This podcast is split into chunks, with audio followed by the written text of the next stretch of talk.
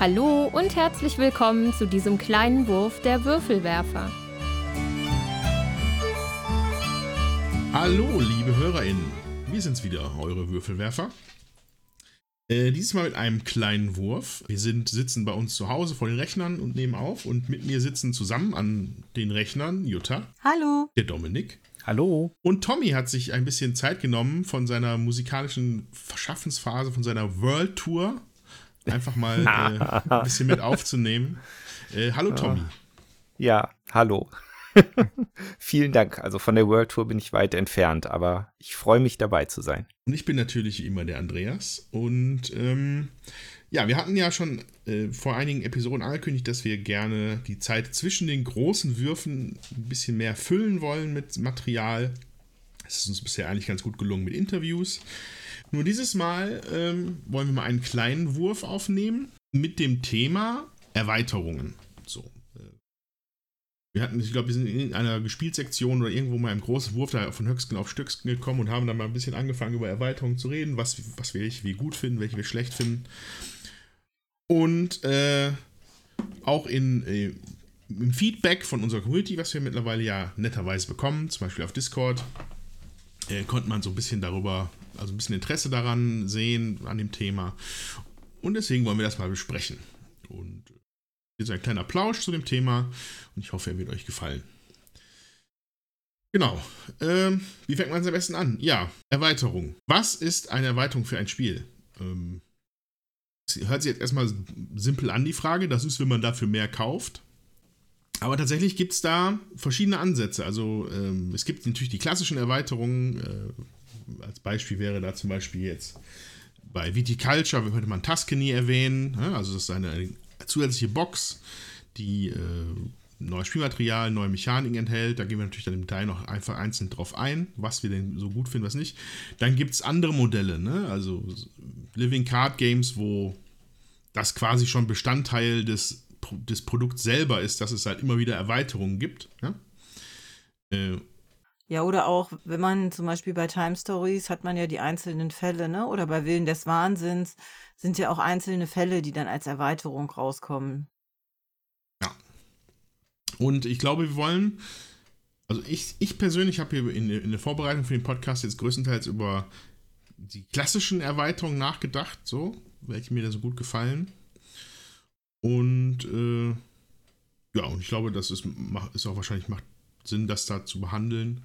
Also Andreas hat ja gerade schon angedeutet, dass wir ja über mehrere Aspekte von den Erweiterungen reden wollen. Zum Beispiel kann man sich ja mal überlegen, hm, wofür gibt's denn überhaupt die Erweiterung?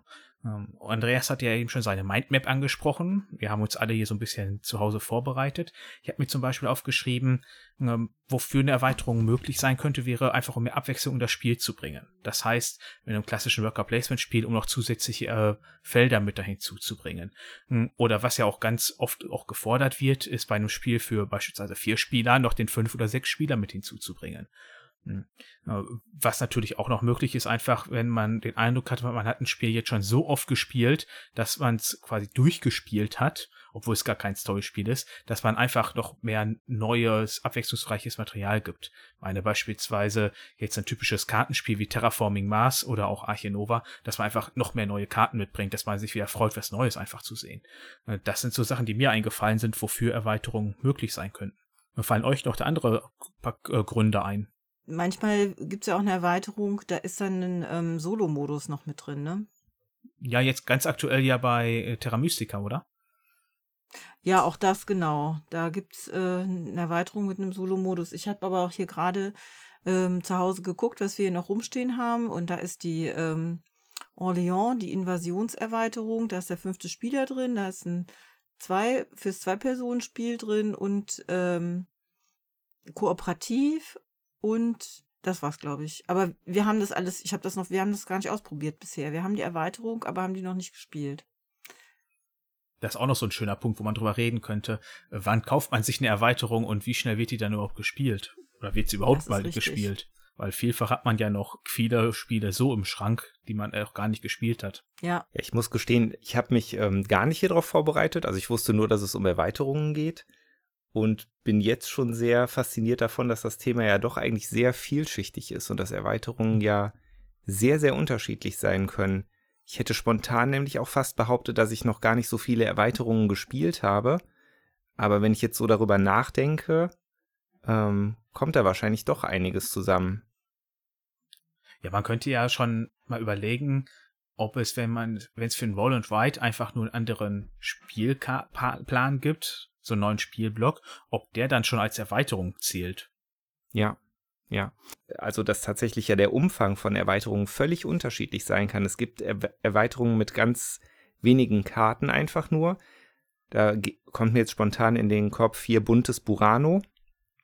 Ähm, das hatte ich ja über die Spieleschmiede ähm, geholt und da war dann quasi so eine Min Mini-Erweiterung mit drin. Das waren einfach nur ein paar wenige Karten. Ähm, und es gibt mit Sicherheit auch sehr große Erweiterungen, die ein Spiel einfach mal komplett verändern können. Würde ich jetzt mal so in den Raum stellen. Ja. Ähm, zum Beispiel. Darf ich? Mir ich, fällt ich, ich, spontan was ja, ein. Gerne, gerne. Terra Mystica zum Beispiel hat ja zwei äh, Erweiterungen bekommen. Einmal ähm, Feuer und Eis. Da sind ganz, äh, waren andere Völker drin und auch nochmal ein anderer Spielplan. Und jetzt äh, nochmal die Händler. Da gibt es dann noch eine ganz andere Mechanik äh, in Bezug auf die Händler, äh, was man halt auch noch äh, anders machen kann und äh, spielen kann. Das sind schon zwei größere Erweiterungen gewesen. Also zumindest auch von der Schachtelgröße her. Also welche hm. mir da direkt noch einfällt, ist von Necrony die Fractures of Times Erweiterung. Da hat man den Eindruck, man spielt ein ganz anderes Spiel auf einmal. Äh, oder natürlich bei Scythe die Fenris-Kampagne, die auf einmal aus dem normalen Spiel, was über eine Partie geht, eine Kampagne macht, die über acht Partien geht und auch komplett andere Ziele und Mechanismen mit einführt. Ja, ich würde gern einen Punkt aufgreifen, den, beziehungsweise das hat jetzt äh, Dominik auch noch gesagt zu dem Anachrony-Ding wenn, wenn die Erweiterung dazu führt, dass das Spiel sich komplett anders spielt, da würde ich jetzt mal fragen wollen, ist das denn unbedingt gut? Weil ich habe mich in meiner Betrachtung, was ich an einer Erweiterung schätze, ist jetzt nicht unbedingt, dass das alte Spiel komplett weg ist. Weil dann hätte ich auch gerne einfach ein neues Spiel gehabt, unter Umständen. Andererseits darf es auch nicht nur äh, ein bisschen mehr sein von dem, was da schon drin ist. Ich finde, das ist ein ganz schwieriger Balanceakt, den auch nicht alle Erweiterungen unbedingt äh, auch gut meistern, meiner Meinung nach. Oder wie seht ihr das? Hm. Das auf jeden Fall nicht. Es gibt halt gute bis schlechte und äh, ganz viele, die dazwischen irgendwo sind. Und die von mir eben angesprochene Necrony-Erweiterung, das ist ja so eine riesen Box mit, ich glaube, 10, 12 unterschiedlichen Modulen, wo es dann auch schon wieder ja, bei einem hast du einfach nur äh, so einen Zeitstrahl, den es da gibt, der ist auf der Vorderseite immer gleich, auf der Rückseite hat er so kleine Mechanismen. Das würde ich eher als Modul bezeichnen, nicht als Erweiterung, aber diese Fractures of Time, die führt ein komplett neues Board mit rein und verändert das Spielgefühl merklich, was ich allerdings total grandios finde. Ähm, dass mhm. du auf einmal ein komplett anderes Spiel hast. Und ich meine, der Vorteil bei einer Erweiterung ist ja, niemand zwingt mich ja dazu, immer damit zu spielen. Ich kann ja auch jederzeit da ohne spielen. Das geht zumindest bei einem Spiel wie Anachrony, was ein Worker Placer ist, relativ einfach. Wenn ich mir jetzt einen Klong nehme und da meine zusätzlichen ne, Karten für äh, die Mumienerweiterung oder versunkenen Schätze mit da reinpacke, ja, da sind aber Karten bei, die kann ich mit dem einen oder dem anderen Brett gar nicht spielen. Das heißt, entweder müsste ich die alle raussortieren oder während ich sie aufdecke raussortieren. Das wäre schon wieder ein bisschen mühseliger. Hm. Ja, also das ist etwas, was ich bei Erweiterungen auf jeden Fall zu schätzen weiß, ist, wenn es halt in die bisherige Box irgendwie integriert werden kann. Also ich, wenn, ich, wenn es möglich ist, mache ich das immer. Dann habe ich halt hier stumpf eine leere Box rumstehen, leider. Ähm, aber ich mag das einfach, weil ich, ich habe das gerne an einem Ort. Ne? Und ich weiß das auch zu schätzen, wenn das, wenn das vorher berücksichtigt worden ist. In, dem, in der Gestaltung der ursprünglichen Box.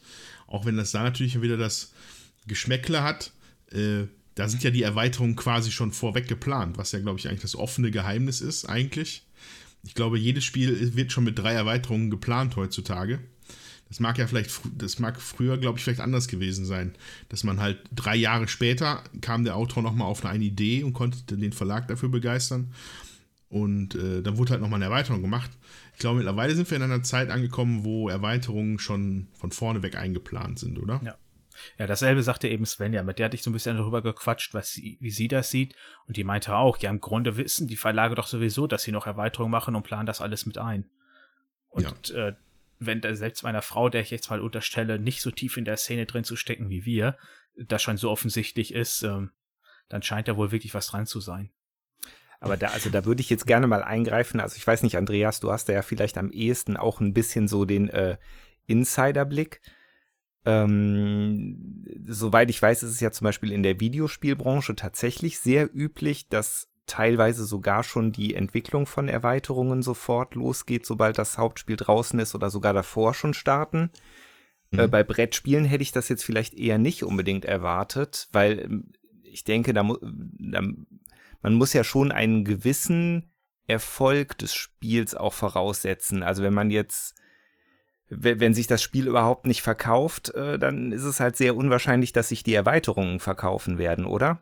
Ja, sicherlich. Ähm, ähm, wobei das vielleicht sogar noch ein bisschen weiterführt. So, ich glaube, ich wollte eigentlich in Richtung zu dem, zu dem äh, Wasserkraft äh, Thema, was wir hier schon mal aufgebracht haben, wo die Erweiterung eigentlich sich so anfühlt, als ob das, also, wo die Erweiterung sich eigentlich so anfühlt, als ob sie eigentlich ins Spiel reingehören würde, ja.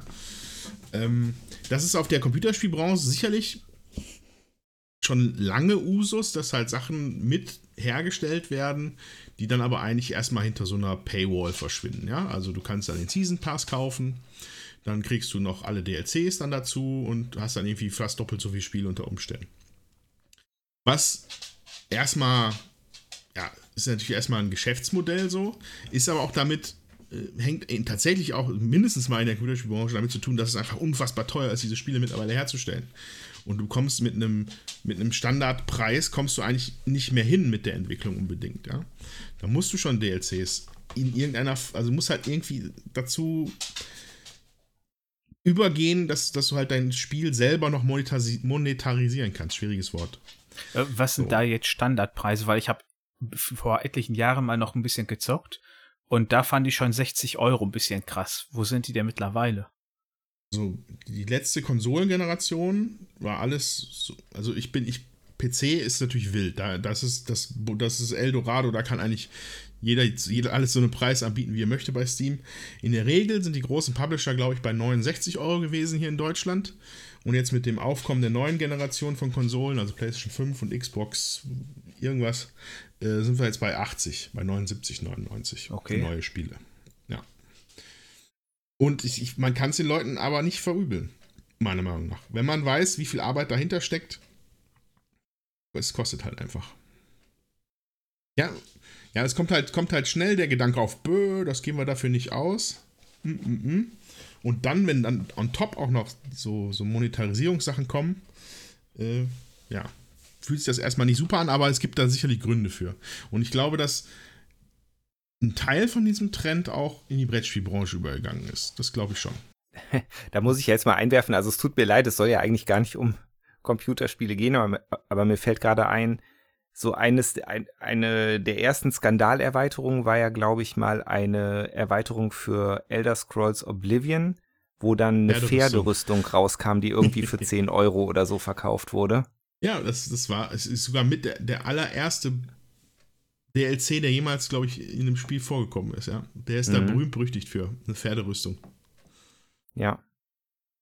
Die, die habe ich aber nicht gekauft. Ja, aber meinst du denn beim Brettspiel wird, äh, also ich meine, dass Überlegungen für Erweiterungen schon angestellt werden, das kann ich mir sehr gut vorstellen. Also, dass, dass es da auch schon Gedanken beim, bei der Entwicklung des Hauptspiels gibt.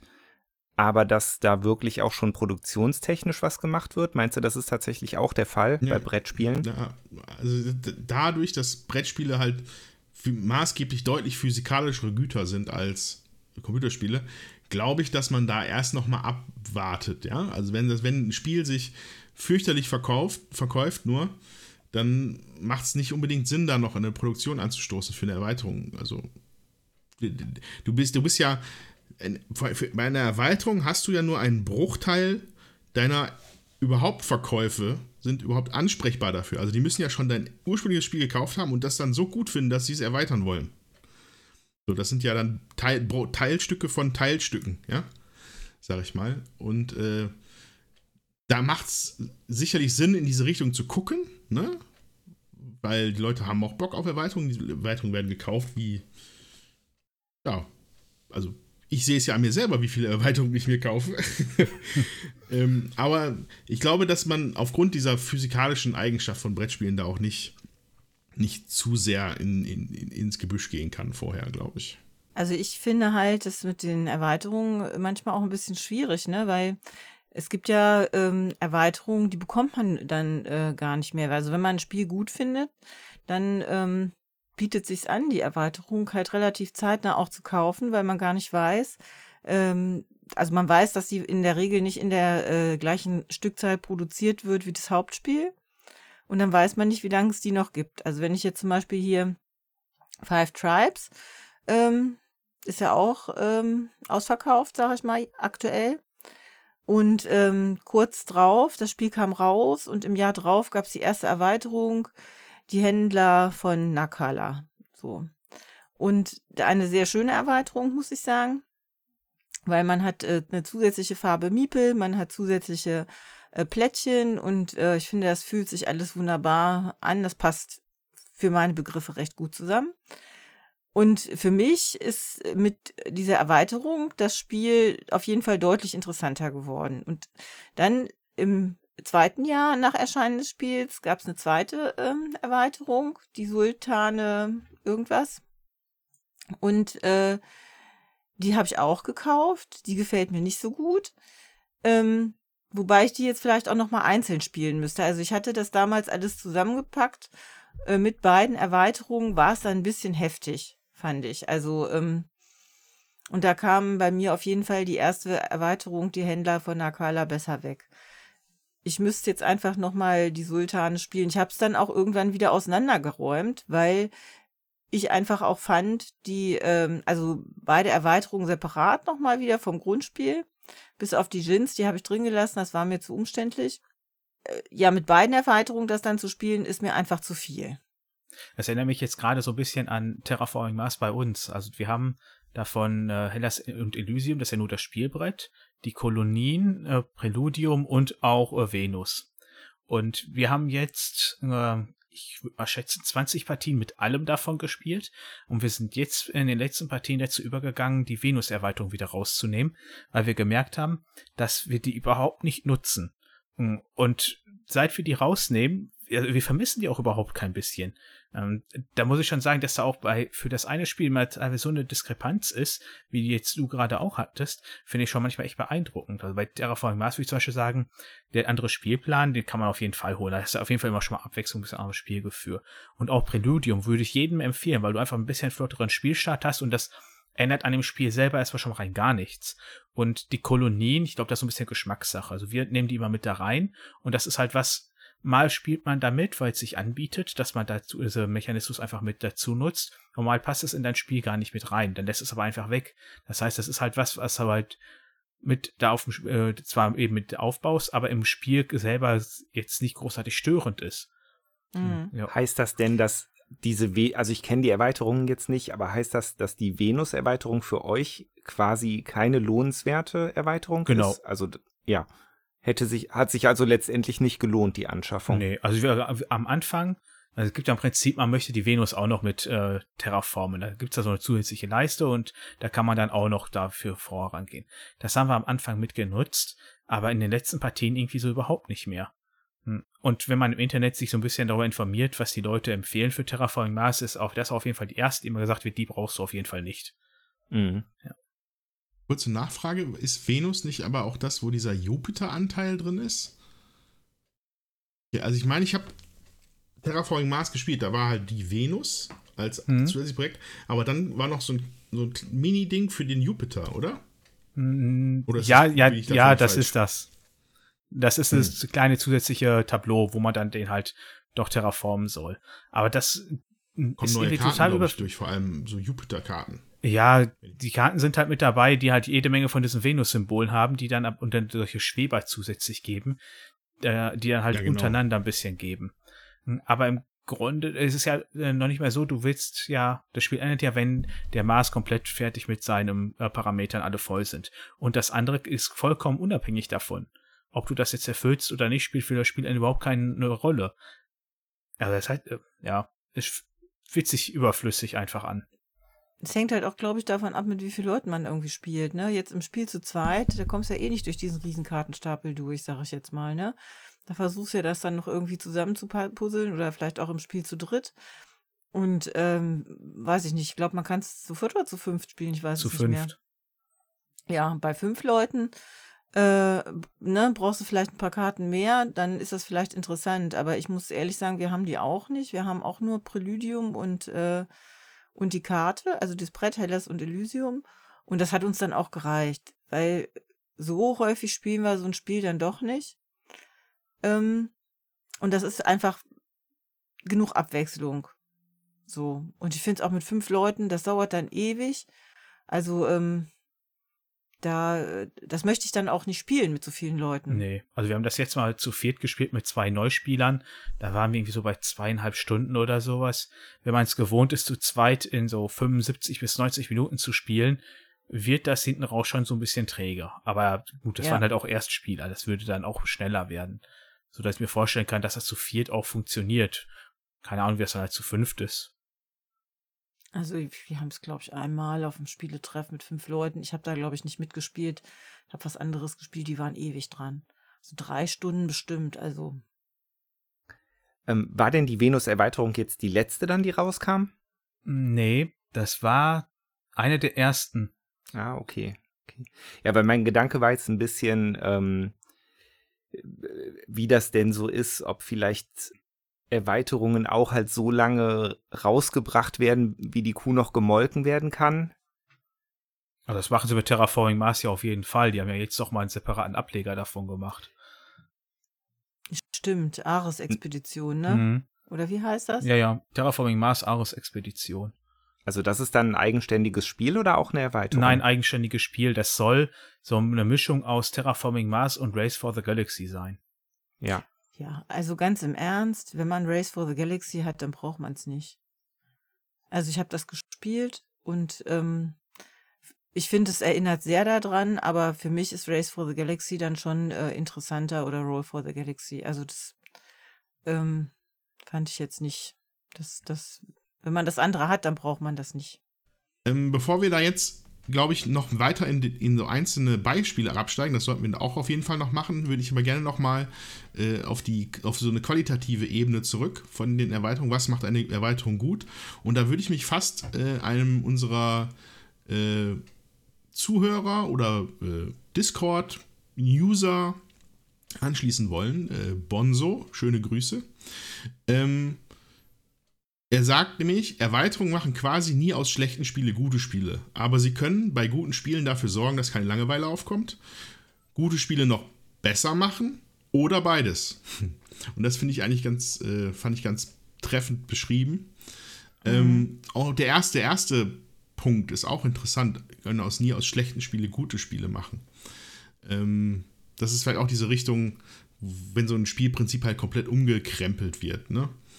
Äh, das, ich werde den Satz nie vergessen. Also der, der ewige Zankapfel äh, fest für Odin, ja, zwischen Steffen und mir, beziehungsweise Jutta, Steffen und mir. Ähm, wo ich ja immer Strahlen in den Augen habe, wenn ich das spielen kann und die beiden das richtig blöd finden. Und dann kam die Norweg, dann kamen die Norweger raus und ich habe das dann gespielt und war dann, ah, da war ich wieder noch mehr begeistert, wollte dann dem Steffen von meiner Begeisterung, habe ich ihn dann teilhaben lassen, habe ich ihn dann erzählt, in meiner kindlichen äh, Naivität, ja. Und dann, was kriege ich zurück? Ja, ist ein bisschen traurig, wenn erst ein neuer Spielplan das Spiel gut macht, oder? Ja, da ist mein kleines Wikingerherz gebrochen, aber irgendwo hat er da auch recht. Wobei ich halt vorher äh, Festival nicht schlecht fand, ja. Nein, ganz also im ich, Gegenteil. ich habe die ja jetzt erst einmal gespielt, aber es macht das Spiel besser und interessanter, aber es ist vorher schon ein gutes Spiel. Ja, Ja. gut, aber ich meine, das sind ja jetzt Sachen, über die man generell halt streiten kann. Ja, Also da fällt mir auch direkt Flügelschlag als Beispiel ein. Da ist ja auch schon, gibt's ja auch schon beim Grundspiel Debatten darüber, ob das jetzt gut ist oder nicht. Und da kann ich mir auch gut vorstellen, bei den Erweiterungen, ähm, dass, dass es Leute gibt, die sagen, ähm, oh nee, noch mehr Vogelkarten, bloß nicht. Und Leute gibt, äh, die, die halt sagen, ja, auf jeden Fall, immer her mit den Vogelkarten. Das, ähm, das ist ja einfach irgendwo dann per, pers persönliche Geschmackssache. Ja, wobei ich das ähm, Auf der einen Seite stimme ich dir zu, Tommy. Auf der anderen Seite finde ich, ähm, mit der dritten Erweiterung, mit der Ozeanien-Erweiterung, gibt es ja auch nochmal Nektar, so als Joker. Das ist die zweite. Es gibt noch keine drei. Doch. Ach, die zweite, ja, Nein. richtig. Also, du, du hast recht. Du hast recht. Wobei die zweite streng genommen gibt es noch eine Promo. Ja, die ist aber im Grunde ja nur dafür da, damit man Neulinge ein bisschen in das Spiel führt und ein paar neue Vögel. ja, Ich wollte dich nur ein bisschen. Ja, Ja, und es gibt aber ja auch einen neuen Spielplan mit der Ozeanien-Erweiterung. Genau, Also der das hat schon ich. einiges, einiges verändert, ja. Aber ich würde auch gerne noch einen weiteren User aus unserem Discord äh, zitieren, in guten alten Fusel oder Fussel. Ähm, er sagt, nach, also längerer Text, aber der vorne ihm steht alles subjektiv mit einem lachenden Smiley und da hat er recht, das wollte ich nämlich auch nochmal betonen. Ähm, da sind wir natürlich, wenn wir jetzt sagen, die Erweiterung ist schlecht oder die Erweiterung ist gut, dann hat das auch, glaube ich, oft damit zu tun, wie wir persönlich das Basisspiel gut oder schlecht finden. Ne? Das, also, das ist wirklich sehr subjektiv. Also, das ist ein subjektiver Meinungsaustausch, den wir hier gerade machen. Das ist jetzt dann nicht unbedingt in allen Fällen komplett durchgerechnet. Alles subjektiv. So, das wollte ich noch unterstreichen. Ja, aber das ist, dass das immer subjektiv ist, ne? Also wir haben ja, wir sind ja hier vier Menschen mit unterschiedlichen Vorlieben und unterschiedlichen Meinungen und ähm, ich denke, wenn man unseren Podcast ja schon länger hört, dann kriegt man das ja auch mit. Mhm. Und das ist ja auch wichtig, finde ich, dass, dass jeder so seins eben auch sagen kann und dass wir eben auch unterschiedliche Meinungen haben, ne? Und eben auch manche Mechaniken dann vielleicht gut finden und andere eben schlecht. Dann lasst uns jetzt doch einfach, wenn's, also lasst uns doch jetzt über Flügelschlag als Beispiel reden. Also ich hatte mir so eine Liste gemacht, welche Erweiterungen fand ich gelungen und welche fand ich nicht so gelungen. So. Und dann ist zu meinem eigenen Erschrecken ist mir aufgefallen, dass ich die Europa-Erweiterung als gelungen empfand. Die Ozeanen-Erweiterung aber vielleicht als nicht so ganz gelungen.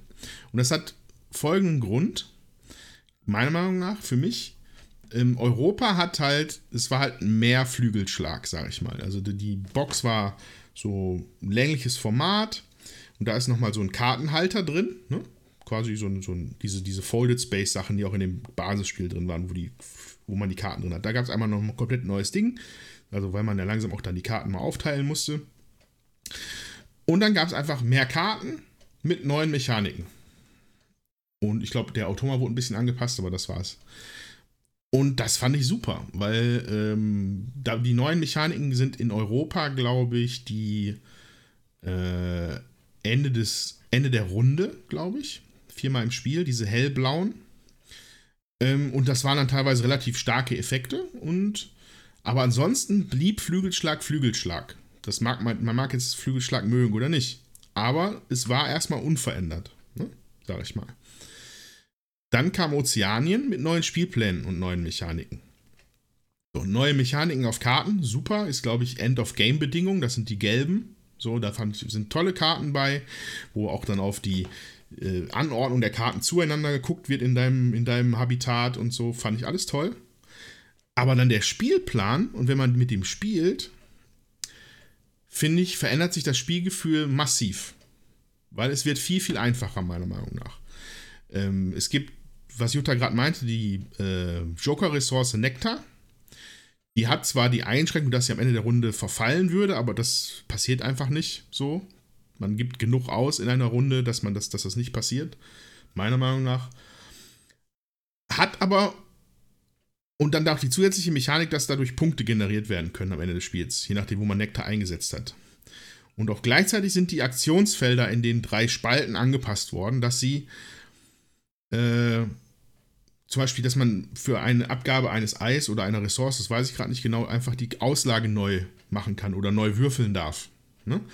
Was im ursprünglichen Flügelschlag Mechaniken sind, die ein bisschen knorrig sind. Ne? Also die Auslage ist nicht unfassbar beweglich in einer Runde und der Würfelturm, also was gewürfelt ist, ist halt gewürfelt.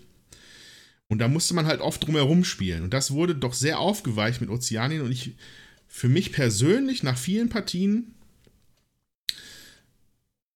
fand das jetzt nicht bereichernd, dass es dadurch weniger gronkelig geworden ist. Das ist jetzt merkwürdig, weil ich, aber in der Regel mag ich es ja, wenn es ein bisschen zugänglicher ist, aber das war mir dann einfach zu wenig Herausforderung. Und deswegen Also ist es für mich eine nicht so ganz gelungene Erweiterung. Da muss ich also wirklich. Jetzt könnt ihr äh, mich zerstören. dir widersprechen, weil ich finde, ähm, die Ozeanienerweiterung hat aus einem zähen Spiel ein flüssiges Spiel gemacht. Ja, das, ich fand, das war sehr klebrig und es ging oft nicht voran, die Auslage, und dann kam wieder kein Vogel, den man brauchen kann, und das nicht und jenes nicht. Boah, und das äh, fand ich zum Teil sehr anstrengend, ja, und sehr zäh und ähm, das hat mir keinen Spaß gemacht. Und äh, ich finde gerade durch die vielen Vögel, die da jetzt drin sind, ja, ähm, die man ja auch ein bisschen ähm, passend miteinander haben muss, ähm, finde ich das gerade gut, dass äh, durch den Nektar, der da reinkommt, dass, dass man einfach viel mehr Möglichkeiten hat oder dass man schneller die Auslage wechseln kann, dass man ähm, eine Joker-Ressource hat, die einfach äh, einem auch ein bisschen flotter äh, die Sachen mal bringt und dass man nicht ewig drauf wartet, bis dann halt mal das kommt, was man braucht. Oder dann ist das von zwei Leuten schon wieder rausgenommen, dann würfelst du, dann passiert da wieder nichts, dann kannst du das wieder nicht machen. Und äh, das, ähm, also ich finde, das Spiel ist schon recht zufällig, je nachdem, was für Karten man hat und so. Und ähm, man wartet einfach auch schon viel und versucht, das sich irgendwie zusammenzuklauben, dass es passt. Und dadurch, dass es jetzt äh, diese Joker-Ressource gibt und diese andere Wertungsart nochmal, das finde ich viel, viel besser. Ja, das ist, da kommen wir an den Punkt, den ich direkt hier vor zufälligerweise erwähnt habe, dass es alles subjektiv ist. Ähm, ich finde es nicht unvalide zu sagen, dass ich das vorher reizvoller fand, ne? Ähm, dass man an den Schwierigkeiten vorbeispielen muss, anstatt dass man sie mit einer Ressource beseitigt. Ja? Ähm, Ähnliches gilt ja auch ein bisschen für Arche Nova. So, das wird ja auch oft kritisiert. Ja, das ist ja total zufällig. Ja, nee, ja, die Karten bewegen sich halt auch nur in einem bestimmten Maße, aber man spielt einfach drumherum. Und das ist das, was ich bei Flügelschlag eigentlich schon immer mochte. Und ich weiß, dass ich damit auch wahrscheinlich nicht mal in der Mehrheit bin mit dieser Meinung. Vielleicht bin ich auch nur eine Min. Vielleicht bin ich der Einzige, der das so findet. Aber Ozeanien hat es da leider für mich gerissen. Ähm, würde mich mal interessieren, wie Dominik oder ich weiß nicht, ob oder Tommy, doch Tommy, du hast auch öfter gespielt, ne? Würde mich mal interessieren, wie ihr das so Ähm, seht. also ich, ich persönlich mag die Ozeanien-Erweiterung auch. Ähm, ich kann mich auch erinnern, dass wir auf jeden Fall schon mal über das Thema gesprochen haben, Andreas. Und ich glaube, da hast du auch gesagt, ähm, dass, dass es für dich immer so eine Punktzahl gab bei Flügelschlag, die, die du halt gerne erreichen wolltest, was halt quasi ein, ein gutes Flügelschlagspiel für dich ausgemacht hat. Und mit Ozeanien wurde es dann auf einmal zu einfach. Dann hat quasi in Anführungszeichen jeder Hanswurst die diese Punktzahl erreicht. Kann das sein? Ja, der, der, ja, die, die Punktedecke ist halt definitiv gestiegen, was glaube ich auch normal ist bei Erweiterungen oft. Ich glaube, ich Ja. ist auch bei, bei, bei Norwegern nicht anders. Wird Dominik sicherlich gerade drüber nachdenken oder das gar nicht sagen wollen. Ja. Wir Ja, sehen uns genau. hier gerade nicht, Ja, deswegen aber- ist das so ein bisschen schwierig. Ja. ähm, Ja. Aber ich, also ich würde der Jutta da auf jeden Fall recht geben. Also ich, ich finde äh, gerade auch dieses äh, wieder, also dieses, diese Möglichkeit, die äh, Tränke aufzufüllen oder auszutauschen, ähm, finde ich, finde ich sehr, sehr gut. Also ich kann zu der ähm, Ozeanien-Erweiterung äh, nichts sagen, weil ich sie nach wie vor nicht gespielt habe. Ähm, ja, das war's dann. Ja, also mit dem, mit dem Nektar, ja, ich, ich weiß nicht, also der, der Nektar ist natürlich schon irgendwie so eine komische Imba-Ressource, aber sie steht ja jedem zur Verfügung. Also in, insofern, äh, es gibt sicherlich, es gibt auf jeden Fall ein paar Vögel, die in Kombination mit dieser Nektar-Ressource also tatsächlich als imbalanced angesehen werden können. Das schreiben die aber, da bin ich mir ziemlich sicher, auch explizit in der Anleitung dabei und erwähnen da einige Karten. Ich weiß gar nicht, ich glaube, es sind die Krähen, wenn ich mich nicht irre, die auf jeden Fall dabei sind. Die werden explizit erwähnt, dass man die gerne rausnehmen kann aus dem Spiel, wenn man die als zu stark empfindet. Ja, das ist auch, glaube ich, nur ein oder zwei Vögel sind das. Also soweit ich weiß, wurden es wurden ähm, auch neue Karten beigelegt, um andere alte zu ersetzen bei zwei Vögeln oder drei Vögeln. Und die Krähen, das ist und die Krähen sind das nicht, aber äh, ja, die, die, die Krähe an sich, diese eine, ich weiß nicht welche das ist, aber die ist im Basisflügelschlag, ist die ein bisschen broken gefühlt. Das sind halt diese Viecher, wo du in der Regel ein Ei abgibst, um zwei beliebige Ressourcen zu bekommen. So, und wenn du die Ja, und da kannst du dann halt die- in den zweimal Nektar Bereich nehmen, ne? legst. Genau. Also das ist dann halt wirklich sehr, sehr stark, ja. Also Flügelstark ist bei uns so, das habe ich alles zusammen. Also ich habe die alten Bretter weg, also die sind noch irgendwo, aber äh, ich spiele das dann nur noch mit der Ozeanien-Erweiterung und mit den äh, mit dem Oze also Brett aus dieser zweiten Erweiterung sozusagen. Weil mir das einfach besser gefällt. Ja, also wenn ihr da draußen dazu Meinung habt, mich würde es sehr interessieren. Schreibt uns äh, bei Discord oder bei Twitter. Äh, finde gerade das ist ein interessanter Fall. Flügelschlag. Bei jemandem wie ich, der einen Flügelschlag übers, über den Klee gelobt hat, schon immer. Dann bei der zweiten Erweiterung aber irgendwie dann so ein bisschen abfällt. Das ist eigentlich, hätte ich nicht erwartet. Aber du könntest ja theoretisch auch äh, die Vögel nehmen und spielst mit dem Basisbrett, ne? Und ohne Nektar.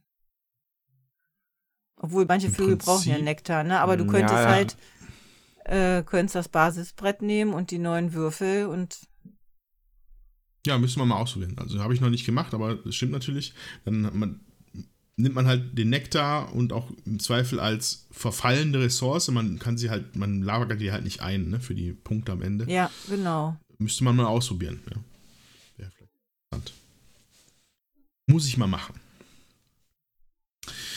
Äh, ja, wel- welche, welche äh, ähm, Erweiterungen kommen euch hier noch in den Sinn? Äh, bevor ich später noch von einer brandneuen Erweiterung erzähle, die vielleicht auch nicht ganz so gut ist, meiner Meinung nach, leider. Rise of X. Aber erstmal möchte ich jetzt ein paar positive Sachen hervorheben. Äh, wer möchte denn? Wer hat denn eine richtig geile Erweiterung? Äh, Ich hatte ja schon irgendwann mal über Wasserkraft gesprochen. Ähm, Da möchte ich erstmal ein paar Sachen noch ähm, vielleicht zurücknehmen. Also ich hatte damals so, Ah, glaube, behauptet, das wäre alles direkt in dem Kickstarter drin gewesen. Das stimmt zu halb. Also es war in dem Kickstarter erhältlich, man musste das Ganze aber für 20 Euro dazu kaufen. Aber es war schon fertig mit vorhanden. Ähm, Was jetzt nicht unbedingt dann dem widerspricht, meiner Meinung nach, äh, dass man sich das nachher überlegt hat und, äh, und dann es doch am Anfang schon zur Verfügung stand, vielleicht absichtlich mit als Erweiterung dazugepackt hat, um noch ein bisschen das Geld abzuscheffeln, vor allem mit der Retail-Version. Ähm, wa- was ich mir dann noch überlegt habe, äh, vielleicht ist das ein bisschen zu sehr mein Spielegeschmack. Äh, Barrage. Wasserkraft lebt ja auch davon, dass man um die, Wes- äh, um die ganzen Aktionen da kämpft und dass man das Wasser haben will. Und das ist ja für viele das, was das auf jeden Fall ausmacht. Und das wird durch die Erweiterung auf jeden Fall aufgehebelt, weil man viel mehr Möglichkeiten jetzt hat, anders an Punkte zu kommen und es nicht so dramatisch ist, wenn man einem das Wasser komplett abgegraben hat. Ähm, Das kann natürlich sein, dass das anderen Leuten überhaupt nicht so gefällt und die sagen, wenn das so eine Erweiterung ist, dann möchte ich die überhaupt nicht haben. Äh, d- Da hatte ich noch mal ein bisschen über äh, nachgedacht vor dieser Episode.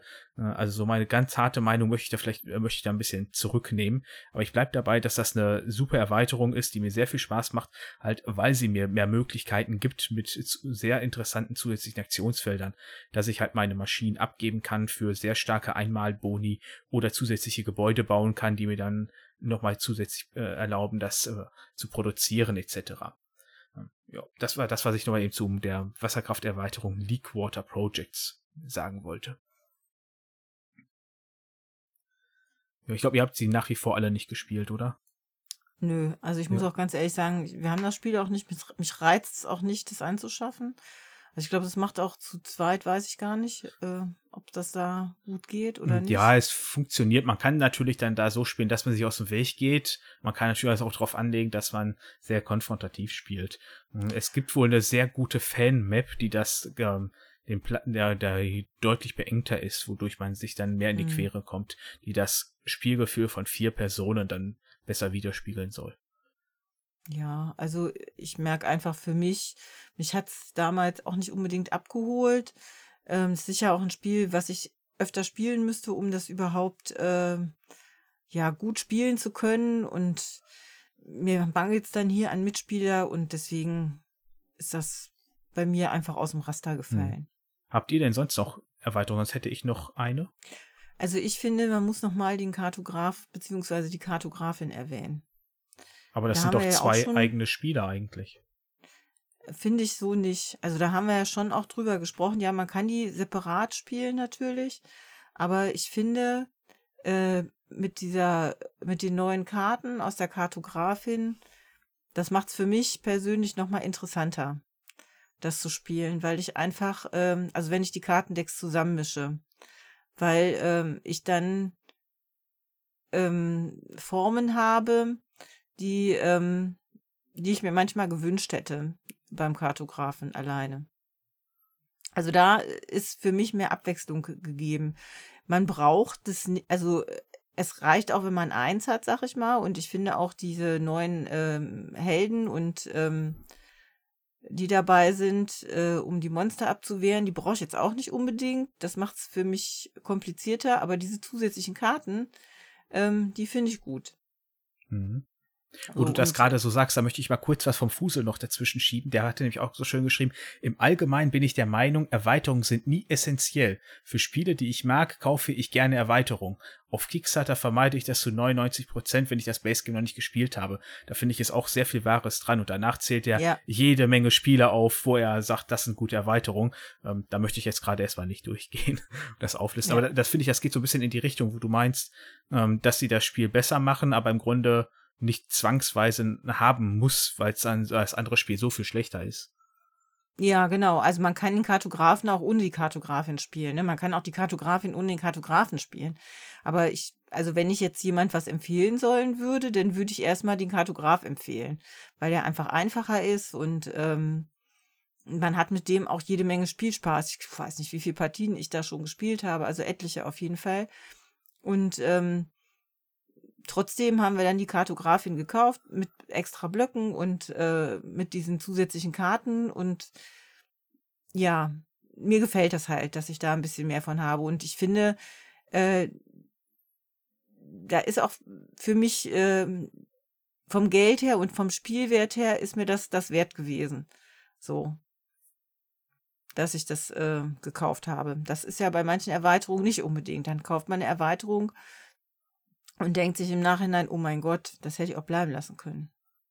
Ja, ich glaube, ja. da kommen wir gleich bestimmt noch zu ein paar. Ich hatte ja eben schon mal äh, gesagt, dass ich spontan dachte, dass ich eigentlich so gut wie keine Erweiterungen habe. Äh, das hängt aber auch viel damit zusammen, dass ich zum Beispiel diese ganzen Erweiterungen für Liv Living Card Games oder zum Beispiel auch weitere Detective Stories und so die, also die hatte ich jetzt, bevor wir diesen Podcast begonnen haben, gar nicht so wirklich als Erweiterung betrachtet. Sind sie natürlich de facto aber eigentlich auch.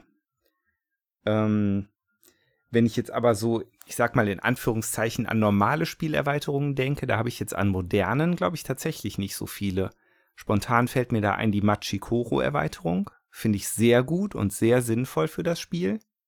Die erste, ne? Die Städte da. Städte. Gibt es noch, Städte gibt's noch weitere? Hafen. Es gibt Stadt und Hafen und die wurden hier aber quasi kombiniert verkauft, als es hier rausgekommen ist bei Cosmos, glaube ich, weil ja, dann habe ich zwei Erweiterungen in dieser, in dieser orangenen Schachtel. Ja. Genau, ja. Ne, also die finde ich sehr, sehr gut. Und dann halt Flügelschlag, haben wir ja gerade schon drüber gesprochen, gefällt mir auch gut. Ich kann euch aber sagen, welche Erweiterungen ich am, also, also richtig gut finde und die mein Leben geprägt haben nämlich ähm, die Erweiterung für Hero Quest. Ja, aber äh. mehr Orks, mehr Goblins, mehr Skelette.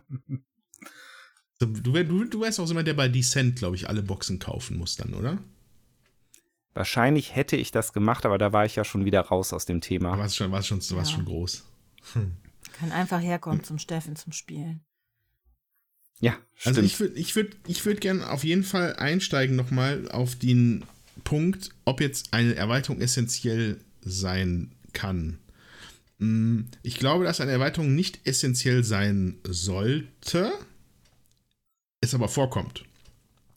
Und da sind, also deswegen, weil zwei auf meiner Liste, die ich halt wirklich ganz, ganz in, in hoher Bewunderung halte, sind Erweiterungen, ohne die ich das Spiel nicht spielen wollen würde mehr. Was jetzt das Spiel ursprünglich es war kein schlechtes Spiel. Bei, bei einem war es auf jeden Fall kein schlechtes Spiel, bei dem anderen war es sicherlich kein schlechtes Spiel. Und zwar ähm, rede ich hier von, äh, von Viticulture und Tuscany, die Erweiterung. Viticulture ist sicherlich nicht schlecht. Tuscany macht es fantastisch gut danach, meiner Meinung nach. Und das andere Beispiel ist Ala Erde, was ein sehr, sehr gutes Spiel war. Aber Tee und Handel macht da auch noch oben die Kirsche drauf, meiner Meinung nach. Und äh, also für mich fühlt sich das, also wenn ich, wenn mich jemand fragen würde, was wären, was eine essentielle Erweiterung für dich, das wären die. Weil so würde ich das für mich definieren. Halt eine Erweiterung, ohne die ich das Spiel nicht mehr spielen wollen würde. Und äh, wie gesagt, also das kann man natürlich kritisieren, weil dann hat das Grundspiel vielleicht Schwächen gehabt, muss es aber im Fall von aller Erde nicht gehabt haben. Also das, ich sehe da keine, nicht viele, also kaum. Ähm, aber ähm, die Erweiterung macht es dann wirklich so spannend und interessant und mit neuem Material, mit neuen Regeln, dass halt wirklich toll ist. Und Tuscany, da kann man ja im Detail ein bisschen drauf eingehen, dass da halt ähm, diese Jahres-, also Tuscany ist ja, äh, beziehungsweise Viticulture ist ein Spiel über den Weinanbau von Jamie Stegmaier schon eine ganze Weile her. Kennt sicherlich jeder da draußen. Ähm, aber allein der Kniff, dass man die Spielereihenfolge umgestellt hat. Also das war halt im ursprünglichen Spiel, sind halt die vier Jahreszeiten und es gibt eine Spielereihenfolge fertig. Mit Tuscany ist das überarbeitet worden, ich glaube sogar von Fans, von einem Fan. Ich weiß nicht genau die Entstehungsgeschichte, aber ich glaube, dass da viel Feedback zurückgeflossen ist an Jamie und das wird dann integriert in Tuscany. Ähm, wo es immer noch die Jahreszeiten gibt, aber es gibt die Spieler können jetzt quasi untereinander ein bisschen ausknobeln, an welcher Position sie denn starten wollen. Und dann gibt es in jeder Jahreszeit unterschiedliche Boni. Also die Runden laufen unterschiedlich für, ein, für die Spieler ab, je nachdem, in welcher Reihenfolge sie in dieser Runde spielen. So, also der, in der Regel, der am ersten, am höchsten in der Zielspielreihenfolge ist, der kriegt am wenigsten Boni. Während derjenige, der als letzter geht, äh, sogar eine, einen zusätzlichen Arbeiter kriegt. Ne? Und das, das fand ich, das hat mir, das, das war mind blown, als ich das gespielt habe. Wie toll und wie anders sich das dann angefühlt hat, als ich dann das erste Mal Tuscany gespielt habe. Und da ist nichts bei, was ich dann nicht immer im Spiel haben wollen würde. Das ist bei mir tatsächlich so. Und weiß nicht, ob ihr vielleicht auch so Spiele habt, aber äh, das, die beiden Dinger sind schon sehr, sehr gut. Das kann ich jetzt äh, bei beiden Spielen nicht beurteilen, weil Tuscany haben wir auch nicht. Also wir haben ähm, Viticulture nicht und äh, auch natürlich dann die Erweiterung nicht und Ala Erde haben wir auch nicht. Äh, aber bei mir ist das Brügge und ich finde, da passt das, da wurde das Spiel erst rund mit die Stadt am Zwirn, weil da haben die Würfel ähm, bestimmte Zuordnungen, die 1, die 2, die 5 und die 6 im Grundspiel. Und mit ähm, die Stadt am Zwirn kam dann äh, auch noch Sachen für die Würfel 3 und 4. Und ähm, das ist zum Beispiel auch was, wo man merkt, da kann, das ist irgendwie komisch. Und ähm, ja, das habe ich ja schon öfter erwähnt im Podcast auch, dass mir der Markus Meusel dann mal erzählt hat, weil er mit dem Autor gesprochen hat, dass das der Verlag dann eben rausgenommen hatte und äh, als Erweiterung dann extra gemacht hat. Und ich finde, ich fand das Spiel immer komisch, also Brügge ohne diese Erweiterung. Ich fand, das war irgendwie merkwürdig. Das hat für mich nicht richtig gepasst. Das war irgendwie nicht rund. Und mit der Erweiterung ist es jetzt eigentlich erst richtig rund. Und da, ähm, das finde ich dann schade, wenn dann aus Marketing strategischen Gründen Sachen rausgenommen werden, um die anschließend zu verkaufen. Ähm, ja, man kann das Spiel sicher auch ohne Erweiterung spielen, aber das hat mir keinen Spaß gemacht. Und ich fand mit der Erweiterung ähm, macht es mir Spaß, weil ich einfach mehr Optionen habe. Ich fand das vorher nicht flüssig irgendwie. Aber ich finde das Ganze auch recht mutig vom Verlag dann, weil die werden doch das Feedback bekommen haben beim Testen, dass es ohne diese dann Erweiterung nicht so den Reiz hat, das Spiel. Was machen die denn, wenn dann auf einmal das Spiel deshalb floppt und dann hinterher dementsprechend die Erweiterung auch komplett überflüssig wird? Er hat anscheinend äh, genug Reiz noch gehabt. Ne? Ich weiß nicht, ob einer von euch Brügge kennt. Das hat ja der Michael, hat es von äh, Stefan Feld, hat Michael Menzel ähm, illustriert. Das waren unterschiedliche Personenkarten. Da hat man ja so viel geworben, dass man da so viel unterschiedliche Personen hat, die immer was anderes machen, was ich sag mal für meine Begriffe so nicht stimmt. Ähm, weil natürlich hat man eine andere Person, aber die Mechaniken sind äh, ähnlich. Ne? Es ist halt eine andere Farbe, aber sonst recht ähnlich. Mhm. Ja, ähm, was auch definitiv nicht rund gelaufen ist, weil äh, Dominik gerade meint, das ist ja auch mutig von dem Verlag. Eine, also ich, ich habe, ich, ich, das ist immer noch so ein Messer, das ich wetze. Da ärgere ich mich eigentlich bis heute drüber. Vielleicht habe ich auch die Situation einfach nicht mehr nochmal neuer beleuchtet, vielleicht gibt es auch mittlerweile Lösungen, aber Zu Beginn meiner Brettspiel tieferen Beschäftigung damit, äh, kam bei uns sehr oft auf den Tisch Winter der Toten. Kennt man wahrscheinlich da draußen, ein Koop, Zombie, also Semi-Koop, mit Verrätermechanik, so ein Zombie-Überlebensspiel. Mhm. So, super gut. Kommt nicht mehr oft auf den Tisch, aber immer wieder viel Freude mit gehabt. So, und dann gab es da irgendwann mal Erweiterungen zu. Da wurde darüber, äh, ging dann das Gespräch da los, oh, da gibt es tolle Erweiterungen zu, gibt es tolle Erweiterungen zu.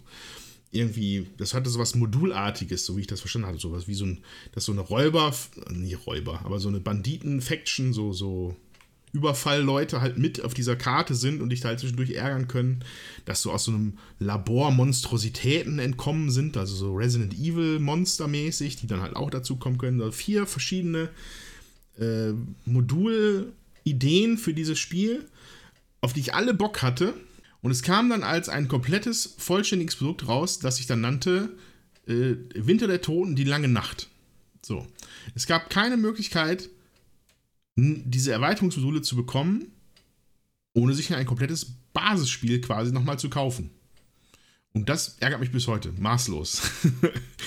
ähm, vielleicht hat sich das geändert, vielleicht bin ich da jetzt auch schlecht informiert, aber so war es damals. Und da habe ich mich echt geärgert, weil ich hätte sehr gerne die ganzen neuen Elemente gehabt für, für Winter der Toten. Das kam oft damals auf den Tisch und dann, nö, müssen wir aber Vollpreis neu kaufen. Und da habe ich dann gesagt, nee, sorry, bin ich nicht dabei. Also ich finde, das also ist auch ein No-Go. Ja, wir haben tatsächlich, ähm, ich war irgendwo und weil wir Spiele eingekauft haben, gab es was dazu und eben auch so eine Erweiterung für Winter der Toten und ich habe das zu Hause erst gesehen, dass das nicht mit unserem Spiel spielbar ist. Nur für Also auf die Idee bin ich überhaupt nicht gekommen, weil also da stand, man bräuchte irgendwas anderes noch dazu, einen zweiten Teil, einen ersten Teil hm. von dieser Erweiterung, keine Ahnung. Ich äh, fand's krass.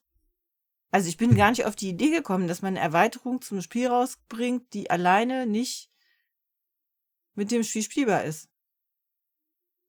So. Hm, das ist schon hm. echt verrückt. Das,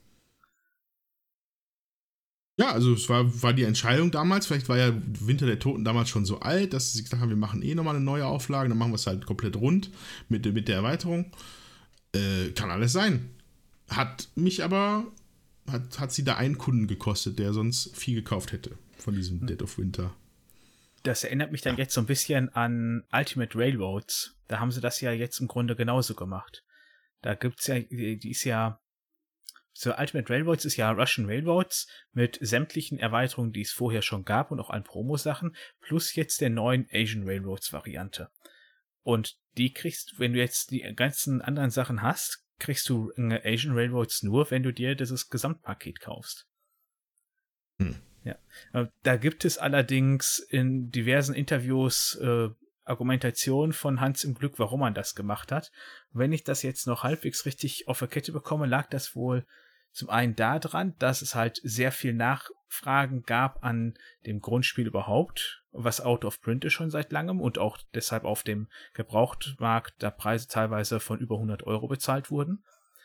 Und weil die Erweiterung wohl sehr stark in das Grundspiel auch mit eingreift. Und man da dann hätte dann irgendwie nochmal so ein Upgrade-Pack für das Grundspiel machen müssen. Und deshalb hat man sich wohl dazu entschieden. Aber wenn man das genauer wissen möchte, muss man da am besten nochmal in die Interviews äh, sich raussuchen und informieren. Hm, ich für meinen Teil finde das allerdings eine super Lösung, weil ich hatte keins davon, finde es aber ein super Spiel und konnte es immer nur online spielen, weil ich wollte nicht über 100 Euro für ein Grundspiel ausgeben und habe mir jetzt dadurch dann halt alles in einem großen Paket kaufen können. Ja, ja siehst du, und ich äh, habe das alte Spiel und ähm, gucke mal, ob irgendjemand seine Erweiterung rausramscht. Dann die alten, aber wenn wir sie überhaupt brauchen. Also wir haben nur das Grundspiel, Russian Railroads und keine weder German noch irgendwas, hm. äh, American Railroads oder was. Ja, genau, die, das sind die beiden großen noch. Ja, und ähm, wir spielen das auch nicht so häufig, dass ich denke, ich brauche das jetzt unbedingt. Also hm. das kommt halt noch dazu. Ne? Kaufe ich wie häufig spiele ich denn so ein Spiel, dass ich brauch, meine, ich brauche die Erweiterung. Und wenn das gar nicht so oft auf den Tisch kommt und ich mir sowieso die Regel wieder komplett irgendwie durchlesen muss nach einem viertelhalben Jahr, weil ich es dann wieder mal spiele, dann ist für mich auch eine Erweiterung nicht unbedingt nötig. Ja, das ist noch eine Frage, die ich euch eh noch stellen wollte. Wann ihr euch überhaupt eine Erweiterung kauft oder wann die für euch interessant werden? Also ich kann sagen, ähm, wenn, also wenn ich das Spiel gerne spiele, wenn ich dann denke, okay, ein bisschen mehr von einem bestimmten Sachen finde ich cool. Das ist halt bei Terra Mystica jetzt so der Fall gewesen. Bei äh, Terraforming Mars haben wir ja auch Hellas und Elysium und Preludium, weil einfach, weil ich einfach finde, das ist ein bisschen mehr Abwechslung äh, drin. Also um einfach mehr Abwechslung drin zu haben. Und dann muss ich das Spiel aber auch mögen und häufig spielen. Ansonsten, ähm, ja, weiß ich nicht. Lasse ich das halt auch häufig. Also wir haben auch die Everdell-Erweiterung gekauft. Ähm, direkt mit das war doof, weil Everdell habe ich jetzt auch schon wieder verkauft. Muss gucken, dass ich die Erweiterung auch noch loswerde. Ähm, ja, da, ähm, es macht doch Sinn, erstmal das Grundspiel alleine zu kaufen, bevor man da mit der Erweiterung zuschlägt. Ähm, ja, also wenn ich da ehrlich mit mir selber bin, auf die Frage, wann kaufe ich mir eine Erweiterung, wann kommt die in Frage für mich, würde ich gerne sagen, ja, nachdem ich das Grundspiel 50 Mal gespielt habe, jegliche Mechanik da komplett ergründet, durchschaut und gemeistert zu haben, ähm, das ist aber gar nicht so. Mich, mir kann man am besten eine Erweiterung verkaufen, wenn das Spiel, wenn ich das Spiel frisch in der Hand habe und es gerade richtig geil finde. Das ist das, das ist, also da muss ich einfach, muss ich einfach zugeben. Da bin ich dann einfach so ein, so ein Hype-Opfer, ja. Ähm, deswegen für mich kann so eine Erweiterung, für, also für mich als Kunden funktioniert das, wenn die Erweiterung schon ein halbes Jahr nach dem Hauptspiel kommt. Ja? Oder zwei, drei Monate. Ähm, hm. äh, also Feuerland kann sich gerne beeilen mit Aquarius. Ich habe das Portemonnaie schon offen. Ja? ähm, und aber, aber, da, aber das bin halt ich. Ne? Ich glaube, dass andere Leute da viel einen anderen Blick drauf haben. Äh, wahrscheinlich äh, Fussel hat, also unser Discord-User, sagt ja, ist nichts, nichts ist essentiell und man guckt sich das erstmal an. Ja, ich bin da, ich, ich bin da begeisterungsfähig oft, wenn es halt. Und dann steht die Erweiterung halt unter Umständen rum. Ist ja bisher noch nicht vorgekommen. Bisher hatte ich zum Glück immer ein gutes Händchen. Ich habe noch keine Erweiterung gekauft, die ich jetzt dann irgendwie super schlecht gefunden hätte. Aber da, das ist so mein Blick da drauf, ja. Ja, das, also das kann ich unterschreiben. Ich habe auch noch keine Erweiterung gekauft, die ich schlecht gefunden habe, aber ich habe auch nur ganz wenige. Mhm. Also ich habe einige Erweiterungen gekauft, die ich noch nicht mal gespielt habe und das ist dann übel, finde ich. Ja. Genau, wie war auch bei Brigitte die Erweiterung für Teotihuacan? War auch noch nicht ausgepackt, ne? Ja, passiert schon mal. Ähm, was ich gerne noch, weil, weil Dominik vorhin äh, Big Box und Hans im Glück gesagt hat, äh, muss ich natürlich, wir haben natürlich noch nicht über den, über den, den Urvater, den Großmeister aller Erweiterungsspiele geredet, und zwar Dominion. Ähm, oh mein Gott. Die 14. kommt da jetzt.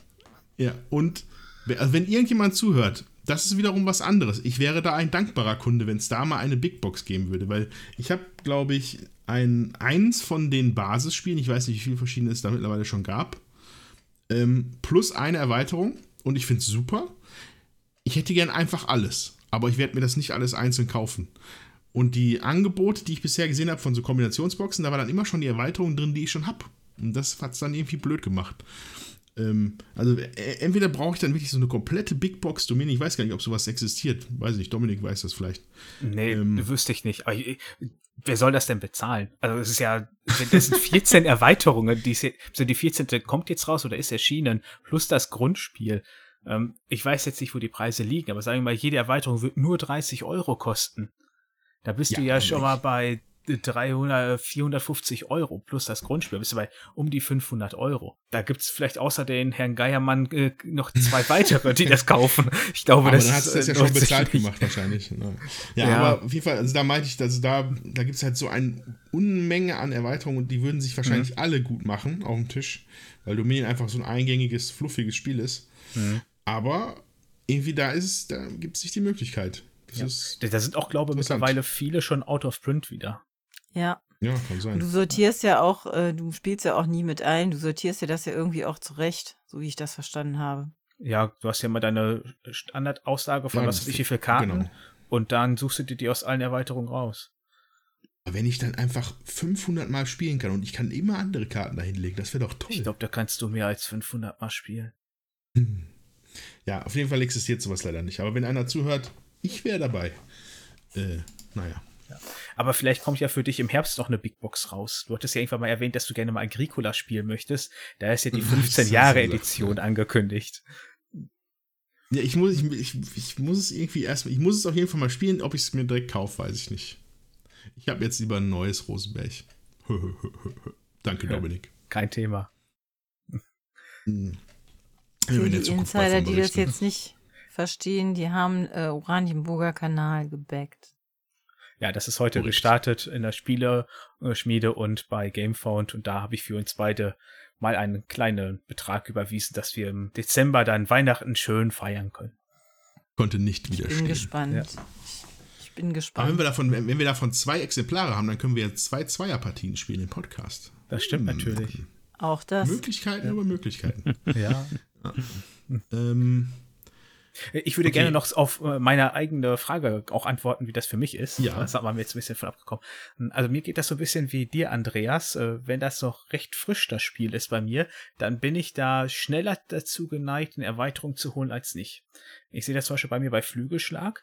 Äh, das hatte ich auch erst ein paar Monate und da habe ich direkt in Europa hinterhergeholt jetzt Ozeanien, das reizt mich schon gar nicht mehr. Ich, wir spielen das dafür aber auch viel zu selten.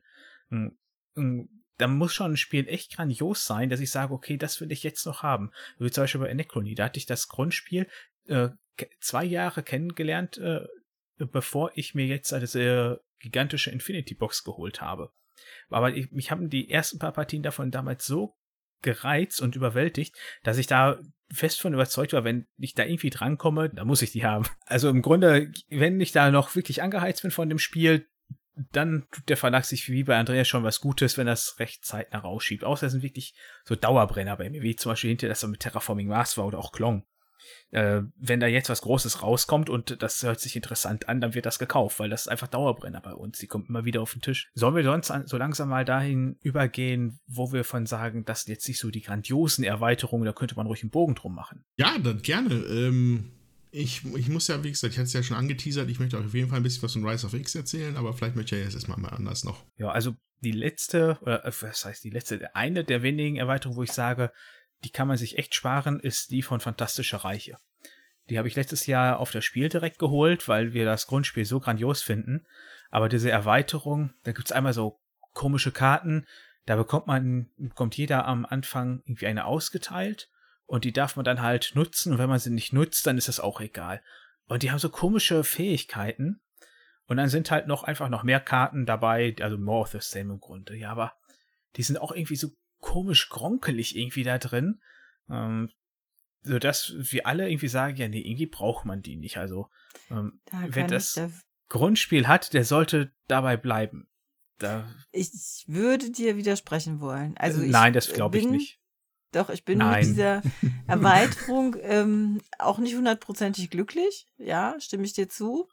Äh, diese zusätzlichen, also die zusätzlichen Karten mit ähm, Untoten und was sie da jetzt äh, haben, die finde ich gar nicht, also die, die finde ich gut. Ne? Die finde ich, kann man gut mit nutzen.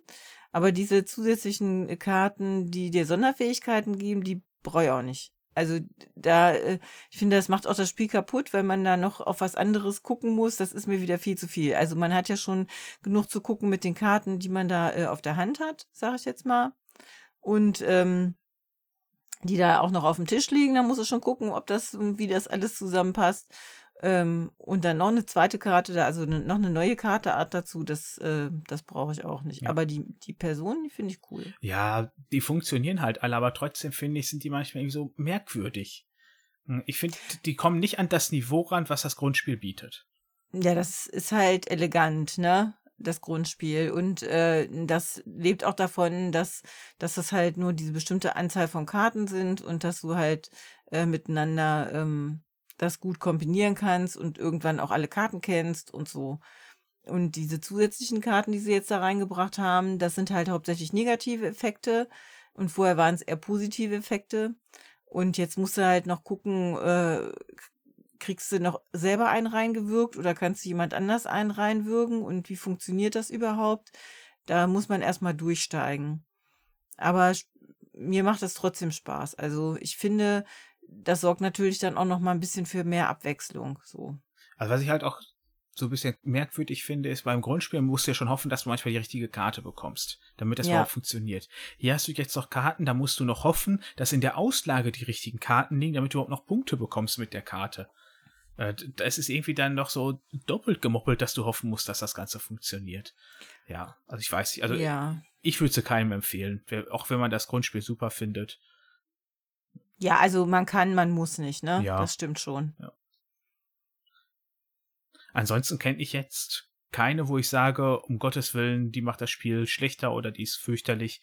Gibt halt viele, die einfach nur so ein bisschen Ähnliches mit da hinzufügen.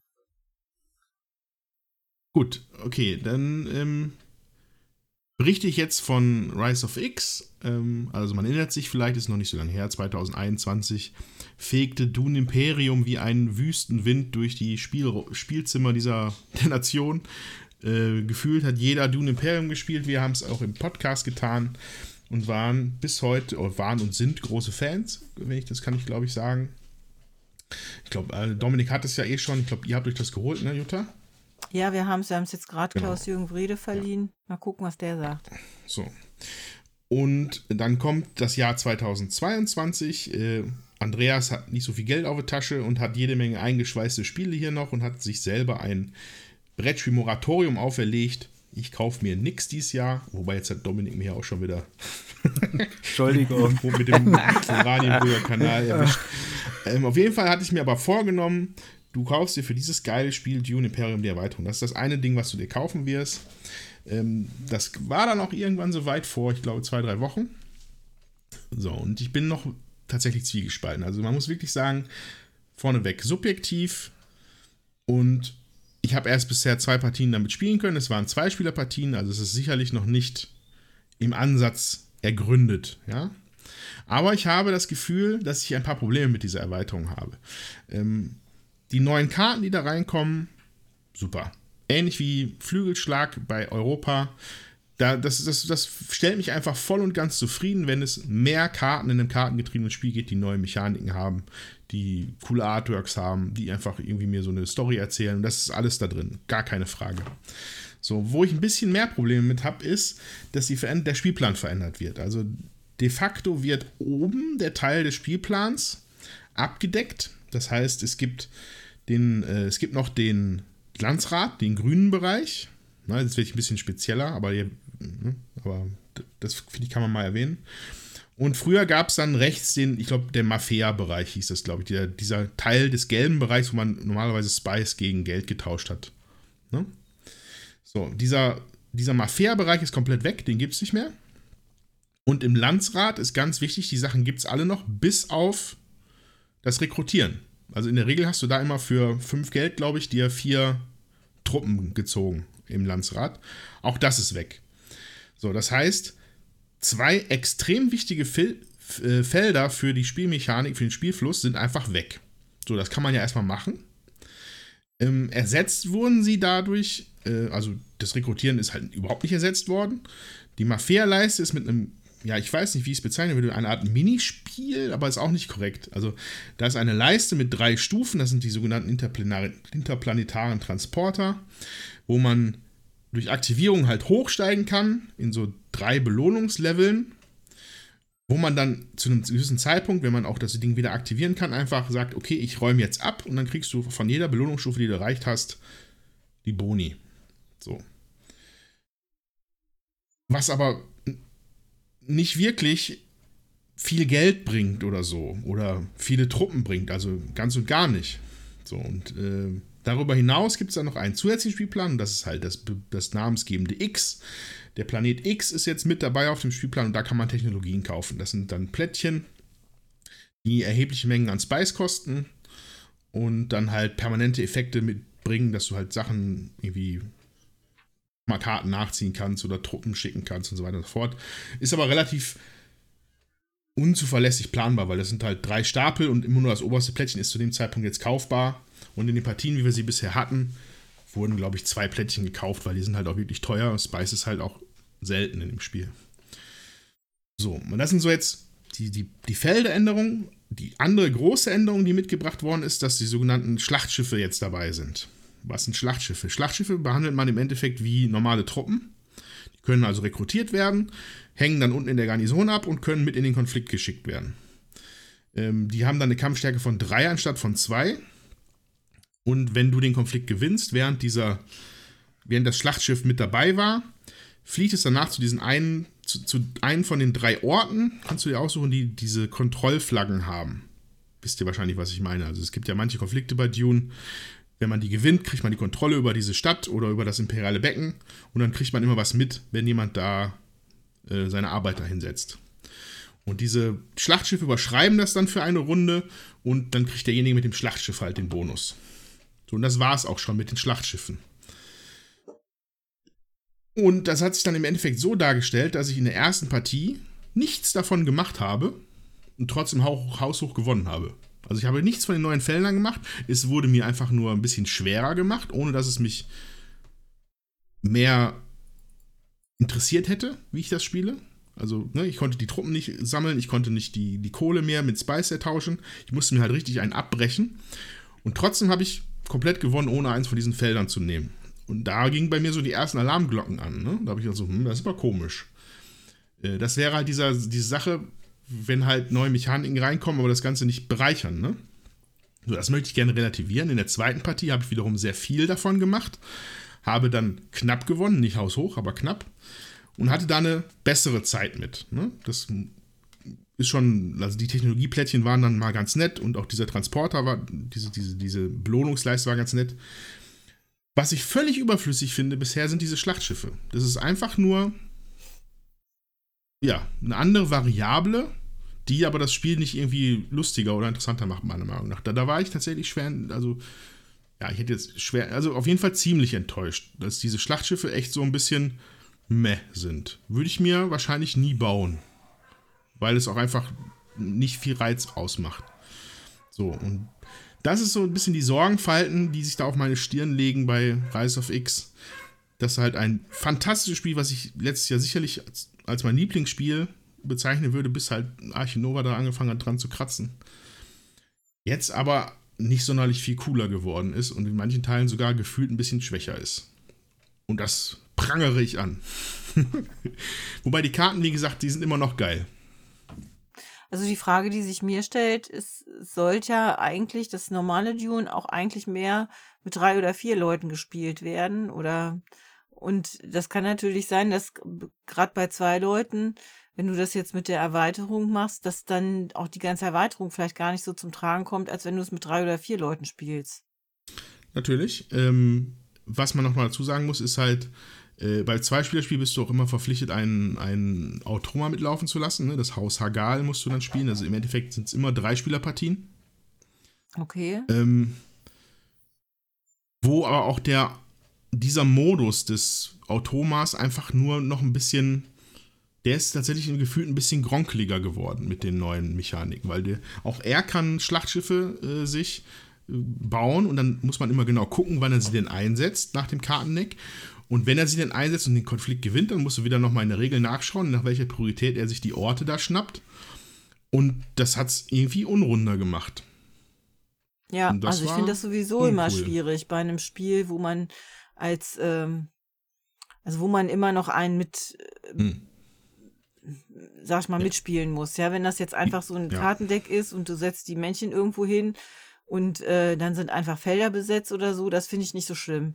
Aber wenn ich ja, dann so. noch Entscheidungen für die dritte Person treffen muss oder so, äh, oder dann auch mehr nachgucken muss, ich finde, das stört mich selber. In meinem eigenen Denken, dann bin ich aus meinem Ding, aus meinem Gedanken wieder raus und äh, muss mich da wieder neu äh, sortieren und konzentrieren. Das finde ich immer sehr störend. Aber zumindest in dem Grundspiel nicht. ist es bei Dune jetzt so, dass du nur eine Karte aufdeckst und die sagt dir, welches Feld du blockieren musst. Mehr ist da jetzt. Das ist auch immer noch so. Es ist immer, auch immer okay. noch so. Nur blockiert er halt teilweise die neuen Felder mit den neuen Mechaniken und dann hat er halt so bestimmte Steps, nach denen du halt entscheiden musst, was er denn jetzt nimmt und was er jetzt macht. Und äh, das war einfach da einfach, weil er da einfach zum Beispiel ein Technologieplättchen, na, wobei nicht mal, ich weiß gar nicht, ob man Technologieplättchen wegnimmt. Das kann sein, dass das nur im Solo-Modus ist. Äh, aber mindestens mal mit den Schlachtschiffen, das ist auf jeden Fall so. Und wenn er dann den Konflikt gewinnt, musst du gucken, nach Priorität 1 geht er zu der Stadt und nach Priorität 2 und wenn das schon belegt ist, dann geht er dahin und da habe ich dann eigentlich schon keine Lust mehr gehabt. Ne? Äh, das, das, bisher hatte mich das nicht gestört, das Hagal-Deck. Also das, ich habe den da halt verwaltet und dann war es halt in Ordnung. Jetzt hier unnötig ein bisschen. Leider war das so bei Rise of X, ja. Und man muss sagen, es ist auch relativ kostspielig. Ich habe rund 50 Euro dafür hingeblättert für eine nicht sonderlich groß bestückte Box. Die sieht eigentlich so ein bisschen eher aus wie so eine Langspielplatte, so von der Form. so, so, total flach und hat aber die Breite und Höhe, äh, Breite und Länge von, dem, von der Mainbox. Ähm, ja, aber ich wie gesagt, die zweite Partie hat sich dann für mich auch schon ein bisschen anders dargestellt. Ich finde, ah ja, habe ich gar nicht erwähnt, es sind auch neue, nochmal acht neue Charaktere dabei. Acht, glaube ich, zehn vielleicht. Neue Adlige. Ne? Und da habe ich einen jetzt, den möchte ich eigentlich noch sehr, sehr häufig spielen. Den finde ich ganz toll. Den Namen habe ich gerade nicht parat, aber das ist ein neuer Adliger, der, wenn man am Ende, wenn man beim Aufdecken mindestens zwei Pöppel entweder in Blau, grünen oder gelben Bereichen hat, darf man eine Karte aus dem, aus der, also, also darf man eine Karte entfernen aus dem Deck. Beziehungsweise nicht aus dem Deck, sondern aus den gespielten Karten, aber man darf eine, man darf anfangen, man darf jede Runde filtern, wenn du das halt schaffst. Und das finde ich eine sehr, sehr starke Fähigkeit in dem Spiel. Und da möchte ich gerne noch weiter mit rumexperimentieren. Äh, weil es ist ja eigentlich immer noch cool. Wie, wie gesagt, die Karten sind halt immer noch klasse. Nur scheint mir da so ein bisschen äh, unnötiges Fett an das Spiel gekommen zu sein, was ich mir eigentlich gar nicht gewünscht hätte. Ja, aber da werde ich in, werde ich in Zukunft sicherlich noch äh, weitere Statusberichte zu abgeben. Interessiert euch ja vielleicht oder auch euch da draußen. Ja, sehr interessant. Also ich hatte bisher darüber nur hin und wieder mal was irgendwie bei Discord oder Twitter gelesen und da waren überwiegend nur positive Meinungen dazu. Ich weiß jetzt allerdings auch nicht mehr im Detail, was die so toll dann daran fanden. Äh, mhm ja, vielleicht schaffen wir es irgendwann doch nochmal, das zusammen zu spielen. Letzte Woche hat ja leider nicht geklappt. Ja, weil es reizt mich auf jeden Fall auch. Ja. Ähm, also ich muss zugeben, äh, mich hat die Erweiterung gereizt, als sie die geteasert haben. Da habe ich auch die Anleitung relativ zügig gelesen. Aber als ich dann den Preis gelesen habe, da war ich dann raus. Da sagt, da, mhm. also ich, eine Erweiterung, die das kostet, was mehr kostet, als ich fürs Grundspiel ausgegeben habe, ähm, nee, da bin ich irgendwie nicht zu bereit. Das ist einfach Prinzipgründe bei mir. Egal ob gerechtfertigt oder nicht. ja. Ja. Gut. Ähm, ich glaube, wir können jetzt auch ein Schleifchen drum machen, oder? Ja, also ich hätte noch eine Frage an unsere Hörer. Und ja, zwar habe ich, wo ich in die äh, Spielerei wieder reingefunden habe, leider sehr schnell Kickstarter gefunden und habe hm. dann auch den unfassbaren Fehler gemacht und habe das erste Spiel, was ich gebackt habe, einfach mal mit All-In gemacht. Und das war Nemesis. Und jetzt steht hier Nemesis mhm. seit diversen Jahren, kommt immer wieder auf den Tisch, aber ich habe noch keine der Erweiterungen gespielt. Welche würdet ihr mir empfehlen, mit welcher ich als nächstes mal spielen sollte? ja, da äh, kann ich noch einen Kontakt herstellen zum Ben. Der hat ja. auch, der ist auch ein All-In-Bäcker. Wir waren letzte Woche haarscharf davor, mal eine Erweiterung zu machen und habe halt doch was anderes gespielt. Ja. Aber ich glaube, diese neuen Aliens, die sind schon immer ganz cool, glaube ich. Ja, es gibt ja zwei sind. unterschiedliche. Es gibt ja diese einen, die irgendwie die Kadaver auffressen und das andere sind irgendwelche, die dir psychisch da ein das Genick brechen oder Ja, hört sich doch beides, hört sich auch beides total einladend an. Äh, ja, oder auch nicht. Na, äh, ich meine, das Spiel ist ja sowieso schon so ein bisschen echt mies. Aber ist halt cool. Haben wir, glaube ich, sogar einen Podcast drüber gemacht, wenn mich nicht alles täuscht. Vor vielen, ja, vielen, haben vielen wir einen Podcast Jahren. drüber gemacht. Genau, mit dem Ben sogar. War das das, wo, man, wo auch jeder noch sein eigenes Ziel verfolgt genau. hat? Ja, ja. genau. So. Wo du nicht weißt, äh, möchte der jetzt, dass wir zur Erde reisen oder nicht. Mhm. Ja. Ich erinnere mich. Ja.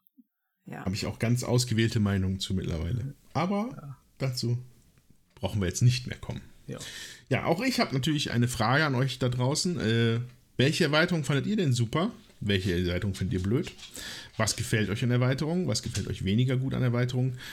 Äh, findet ihr, dass meine Meinung zu Flügelstark absoluter Quatsch ist? Ähm, lasst es uns wissen auf Twitter, auf Discord oder unserer E-Mail-Adresse würfelwerferpodcast.gmail.com mit UE. Und äh, ja, und falls ihr äh, noch fünf kleine Erweiterungen für uns über habt, ähm, hinterlasst sie doch bei einem bei dem Podcast-Anbieter eurer Wahl mit einem kleinen Review. Unter anderem geht es, glaube ich, mittlerweile auch bei Spotify, wenn ihr uns da hört. Ähm, ein kleines Review und ein paar Sterne äh, bringen da viel, viel mehr Reichweite, als ihr vielleicht ahnt und über die würden wir uns sehr freuen, damit wir noch mehr so tolle Zuhörer wie euch bekommen.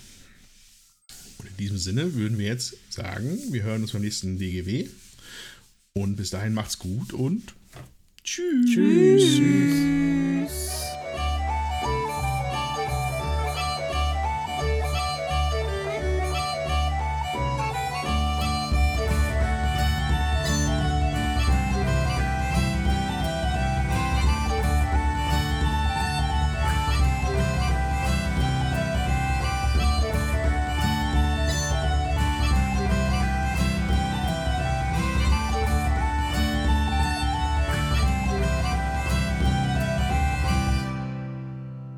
brauche ich die haben. Ja, dann brauche ich die haben. Dann muss ich die haben. Dann brauche ich die haben tun. Dann brauche ich das. Will ich das haben? ja. Unter unserer E-Mail-Adresse würfelwerferpodcast Podcast, Entschuldigung, nochmal